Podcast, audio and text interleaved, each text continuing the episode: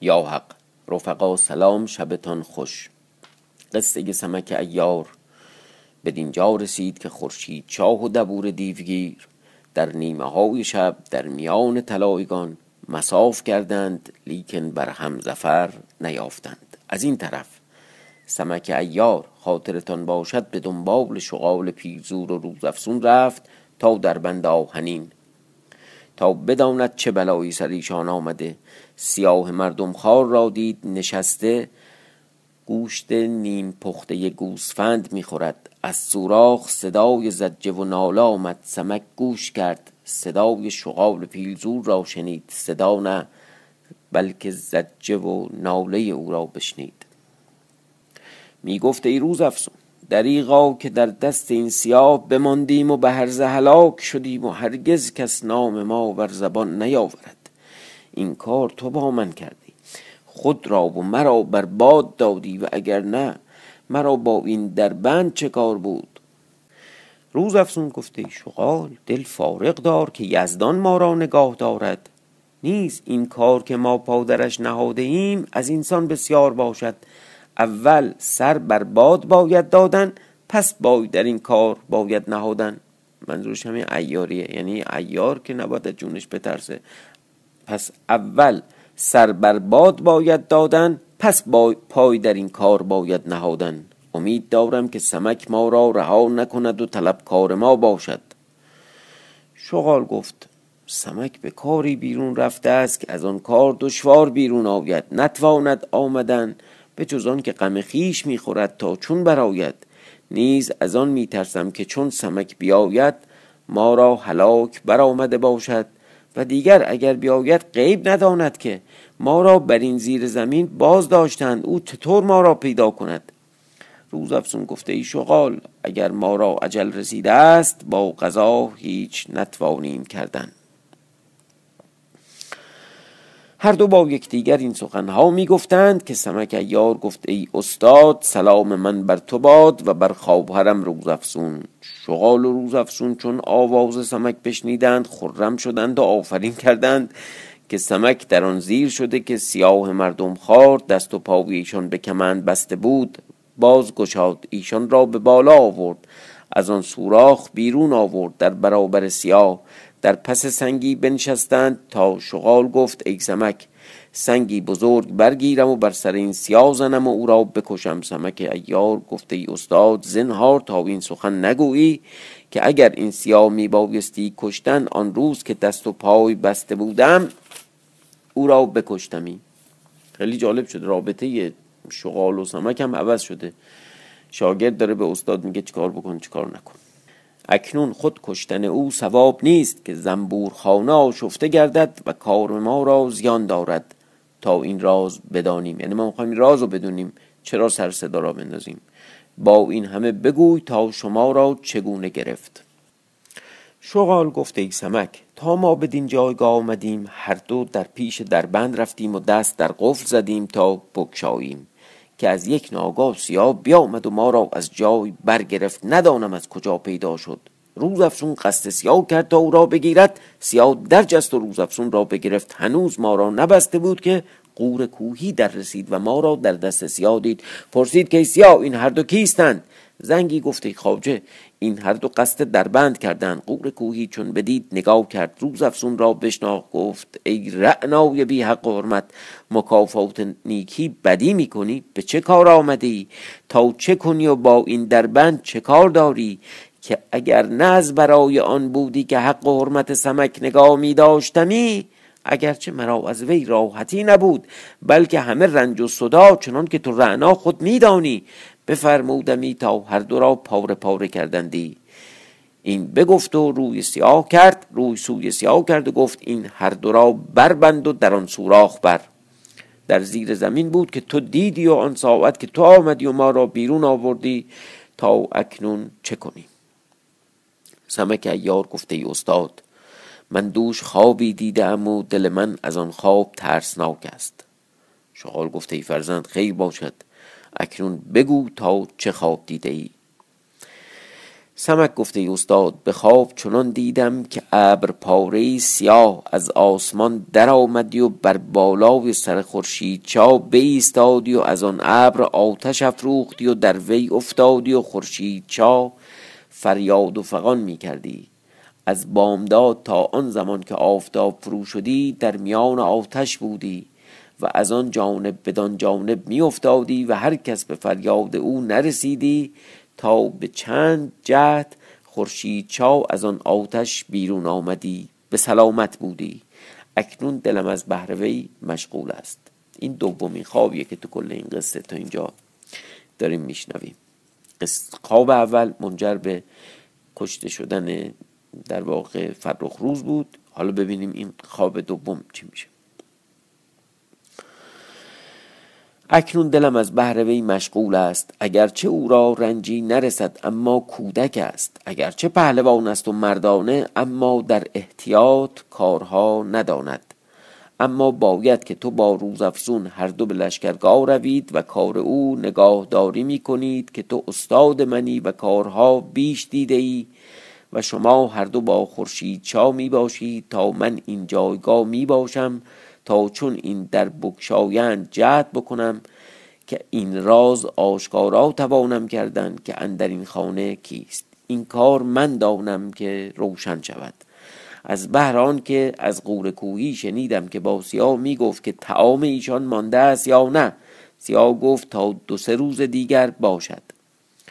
چون سمک این بگفت شغال با روزافسون او را دعا گفتند قدری نان و آب برگرفت و از آن سوراخ روی برا نهاد چون ایشان برفتند.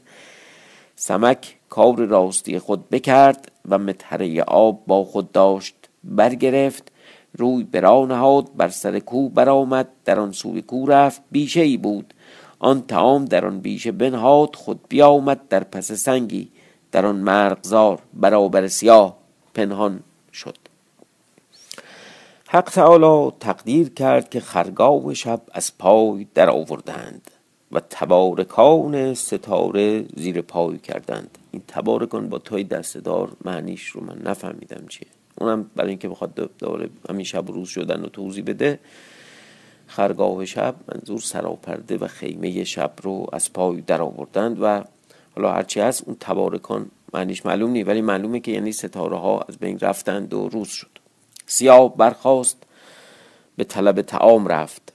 در سوراخ زیر زمین دید سرگشاده چون نیک نگاه کرد و بندیان را ندید دودی به سر وی برآمد با خود گفت این چگونه کردند؟ این کار کدام استاد کرده است؟ راه بر این زیر زمین چگونه بردند؟ دریغا چه سازم؟ اگر با غور بگویم ترسم که مرا بیازارد. اگر نگویم در خداوندگار خیش آسی شده باشم. یا اگر از من طلب کنند روا باشد چه بگویم؟ ناچار بباید رفتن و او را معلوم کردن. بیش از آن که قور ایشان را از من طلب کند این احوال با وی بگویم. این بگفت روی براه در نهاد. سمک از بالای کو سیاه را بدید که روی, بر... روی بر سر دره نهاده بود. با خود گفت سیاه به قمز کردن می رود بیشک قور طلبکار این باشد. تدبیر چیست؟ چه شاید کردن اگر مرا قضایی بر سر آمده است که در این جایگاه بگیرند هیچ نتوانم کردن. سمک با خود این اندیشه می کرد از آن جانب سیاه نزدیک قور کوهی برسید. در آن ساعت قور نشسته بود و برادران وی کوهیار و کوشیار و فرزندان وی مرد دوست و مردگیر و مردفکن به خدمت ایستاده پهلوانان نشسته بودند. چند تن از خدمتکاران ایستاده ناگاه سیاه درآمد. آن مردمان برمیدند سیاه در پیش قور کوهی خدمت کرد دست بر هم نهاد. قور گفت ای سیاه چرا جایگاه رها کرده ای و بیامدی؟ سیاه خدمت کرد گفت ای شاه بنده سخنی دارد. قور از تخت به زیر آمد دست سیاه بگرفت به گوشه برد گفت بگو بگو تا چه سخنی است. زنگی گفت ای پهلوان هر دو بندی که در بند بودند بردند. قور گفت چه حکایت می‌گویی؟ چگونه ایشان را بردند؟ سیاه گفت ندانم. در سوراخ رفتم تعامی بیرون آورم. سر زیر زمین گشاده دیدم بندیان برده. ندانم کدام استاد بوده است که راه آن سوراخ دانسته. قور کوهی خشم گرفت. کاردی بر روی قبا بسته داشت. برکشید و گوشی از سیاه ببرید. گفت ای ناکس فرومایه نه تو را چند نوبت گفتم که بیدار و هوشیار باش. تو چنین قافل باشی که دو تن از پیش تو ببرند و تو را خبر نباشد. اگر نه حرمت دیرینه بودی بفرمودمی تا تو را بردار کردندی. بسیار با سیاه تندی کرد و برادران و فرزندان را بخواند. گفت زود با پنجاه مرد از این بالای دره فرو روید طلبکار باشید تا چنین کار کدام استاد کرده است؟ و کیست که قصد خاندان ما دارد؟ دانم که از این دره هنوز نرفته باشد که به طمعی قصد چنین کار می کنند این بگفت و به جای خیش باز آمد خشمالود بنشست گره بر پیشانی افکنده تا برادرانش و فرزندانش و آن پنجاه مرد سلی پوشیده با آن سیاه مردم خار روی به دره نهادند خروش برآوردند. سمک از بالا نگاه کرد آن قوم را دید. گفت سیاه رفت و غمز کرد و مرد آورد که مرا بگیرند. نگاه می‌کرد تا ایشان به در خانه رفتند. از غذا کوشیار مردی راهدان و جلد بود و گربز. همین چیزی که امروز ما میگیم جربز دار. خیلی چابک چالاک. و آن کو را پیموده بود و می‌دانست که هر سنگی کجاست نیز پی نیکو بردی چنان که در شب پی بشناختی. یعنی حتی راه رو می‌دونست در شب. و هر وقت به کو برآمدی پی طلب کردی. حتی رد پا دنبال نام بدان کو نشان راه گرفت می آمد تا بدان سر سوراخ برسید و گفت مرد را یافتم. هم بر آن پی روی به بالا برنهاد می آمد تا بدان بیشه برسید که سمک آبنان نهاده بود. چون کوشیار آبنان دید بانگ زد که هر که هست ترتیب خود کرده است ذخیره نهاده است. او را طلب کنید که هم در این کوه است. در همه کوه لشکر پراگنده شدند و سمک می‌دید. با خود می‌گفت اگر دست ندهم با ایشان بر نیایم و اگر بدهم ندانم که احوال من با غور کوهی چگونه باشد. اکنون روی گریختن نیست. تن در قضا دهم تا خود چه باشد؟ از قضا نتوان گریخت. سمک این سخن با خود می گفت و ایشان گرد آن کو بر میگشتند و کوشیار آن پی نگاه می داشت تا پیش آن سنگ رسیدند. شخصی را دید نشسته. کمان از بازو بیرون آورد و تیر در کمان نهاد تا بر وی زند. چون بنگرید سمک را دید بشناخت. پیش آمد و گفت ای پهلوان این چه تدبیر است؟ این چه کار است که تو کردی و بر جان خود زنهار خوردی؟ مکافات نیکی آن است که خانمان ما برباد دهی. این سخن بگفت و دست سمک بگرفت. بانگ زد که آن کس که می جستم یافتم. همگان پیش وی آمدند. دست سمک باز پس بستند روی به در نهادند. شخصی از پیش بیامد با قور کوهی باز گفت که یکی را گرفتیم. قور گفت چه کسی است؟ گفت این سمک که چندین مدت پیش ما بود. آن مرد آن سخن با غور می گفت که کوشیار برسید پالهنگ در گردن سمک بسته. دست باز پس بسته. پیش قور آوردند. سمک خدمت کرد. قور او را جواب نداد و در وی نگاه نکرد تا ساعتی بود. پس سر برآورد و گفت ای حرامزاده بدفعل ناجوان مرد آمده ای که خانمان من ببری؟ سزای نیکی که من با تو کرده ام عوض باز می کنی هر که اصلی ندارد چون تو حرامزاده باشد یا هر که او را نهاد بد باشد هرچه با وی کنی از نیکی نداند. همون شعر سعدی اصل بد نیکو نگردد چون که بنیادش بد است. اگر صد سال مار پروری چون بزرگ شود اول گزند بر تو کند. چنان که گفتند که چه با اجدها دوستی گرفتند چه با مردم سفله.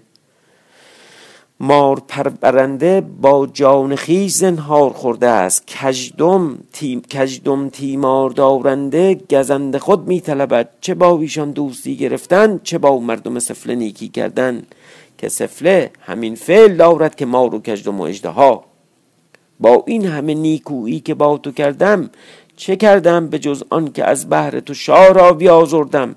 لشکر دوازده دره به دشمن خود کردم صد هزار دینار در پای تو ریختم. چندین خلق از بهر تو بر باد دادم کمر کینه بر میان بستم. اگر نه از بهر تو بودی مرا با جنگ و مساف چه کار بودی؟ آسوده و خوشمی بودمی چنان که چندین روزگار. اکنون نام زشتی باشد مرا از بهر چون تویی که بر باد دهند. و دیگر از بهر تو کارها کردم که هرگز کس نکرد. ای ناجوان مرد بی وفا سفله بی حاصل.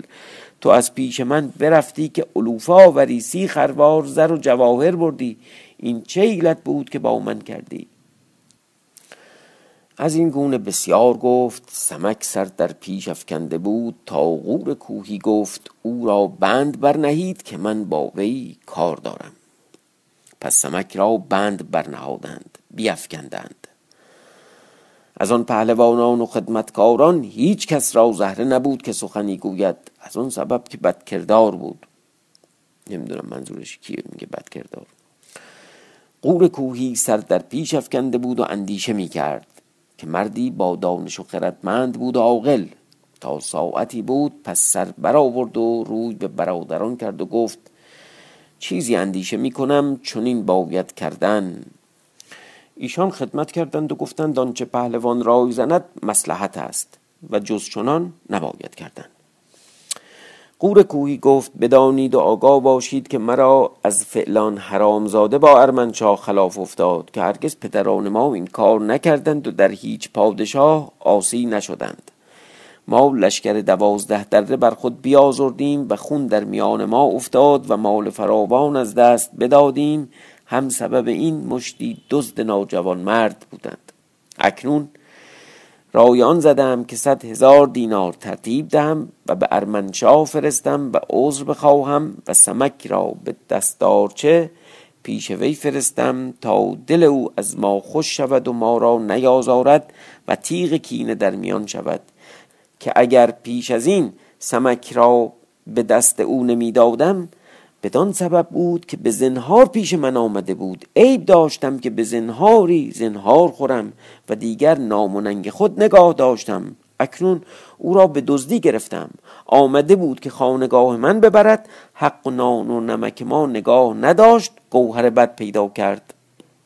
همه از این رای می‌زد. همگنان خدمت کردند و گفتند ای پهلوان اول ما را پیش قاتوش باید رفتن و این احوال با وی بگفتن. تا او چه گوید؟ قور گفت چنین باید کردن. پس کوهیار و کوشیار و پنجاه مرد نامزد کرد با خلعت زیبا از بهر قاتوش بفرستاد. ایشان روی برا نهادند تا بر سر در آمدند و لشکری فراوان دیدند بر سر در فرود آمده.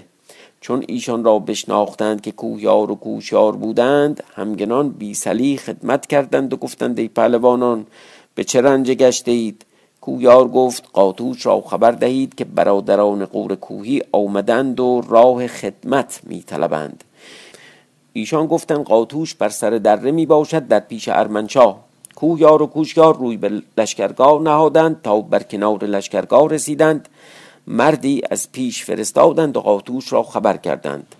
چون مرد بیامد قاتوش در بارگاه به شراب خوردن مشغول بود. پهلوانان به خدمت ایستاده بعضی نشسته.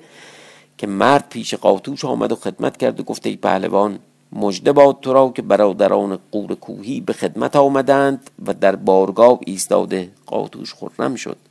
گفت ایشان را درآورید تا به چه آمدند؟ باشد که روی صلاح دارند و از کرده پشیمان شدند.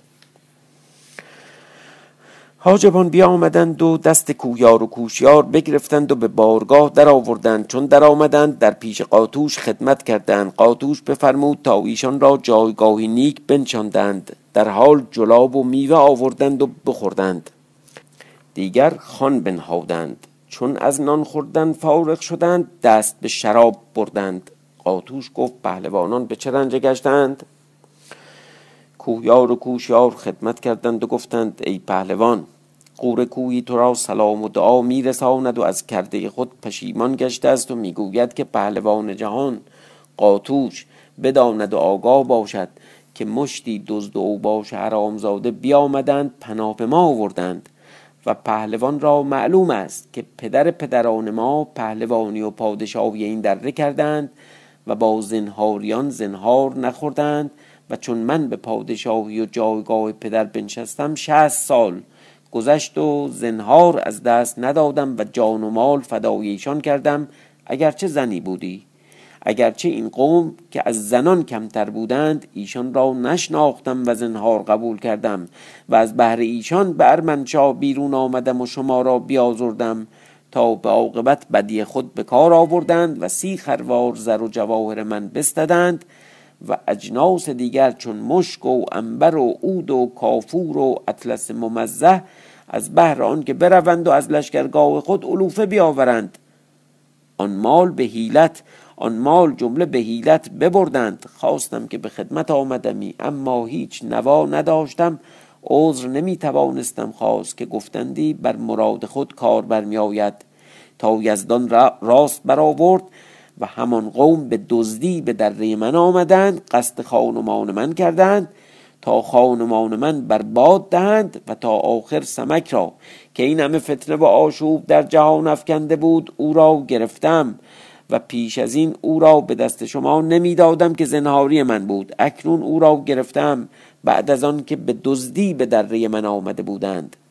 اکنون پهلوان قاتوش پایمرد باشد که قرامت صد هزار دینار به ارمنشاه فرستم و سمک به دستار چه سازم تا ارمنشاه دل با من خوش کند و این کینه و ادابت در باقی کند و این عذر قبول فرماید که آن خود به نادانی رفت آنچه اتفاق افتاد و این محقر از بهر پهلوانان قبول کند و به خرج لشکر کند. این بگفتند و آن هدیه و خلعت پیش قاتوش بنهادند.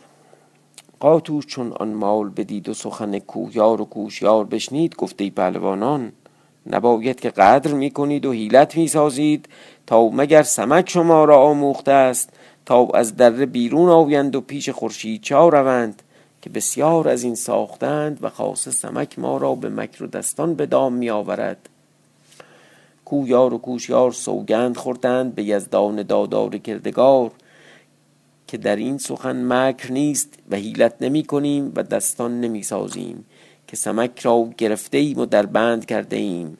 بران آمدیم که او را پیش ارمنشاه بریم. قاتوش چون بشنید بر پای خواست ایشان را در کنار گرفت. گفت ای پهلوانان دوازده دره دل فارغ دارید که ادامهش بماند برای فردا شب. شبتان خوش.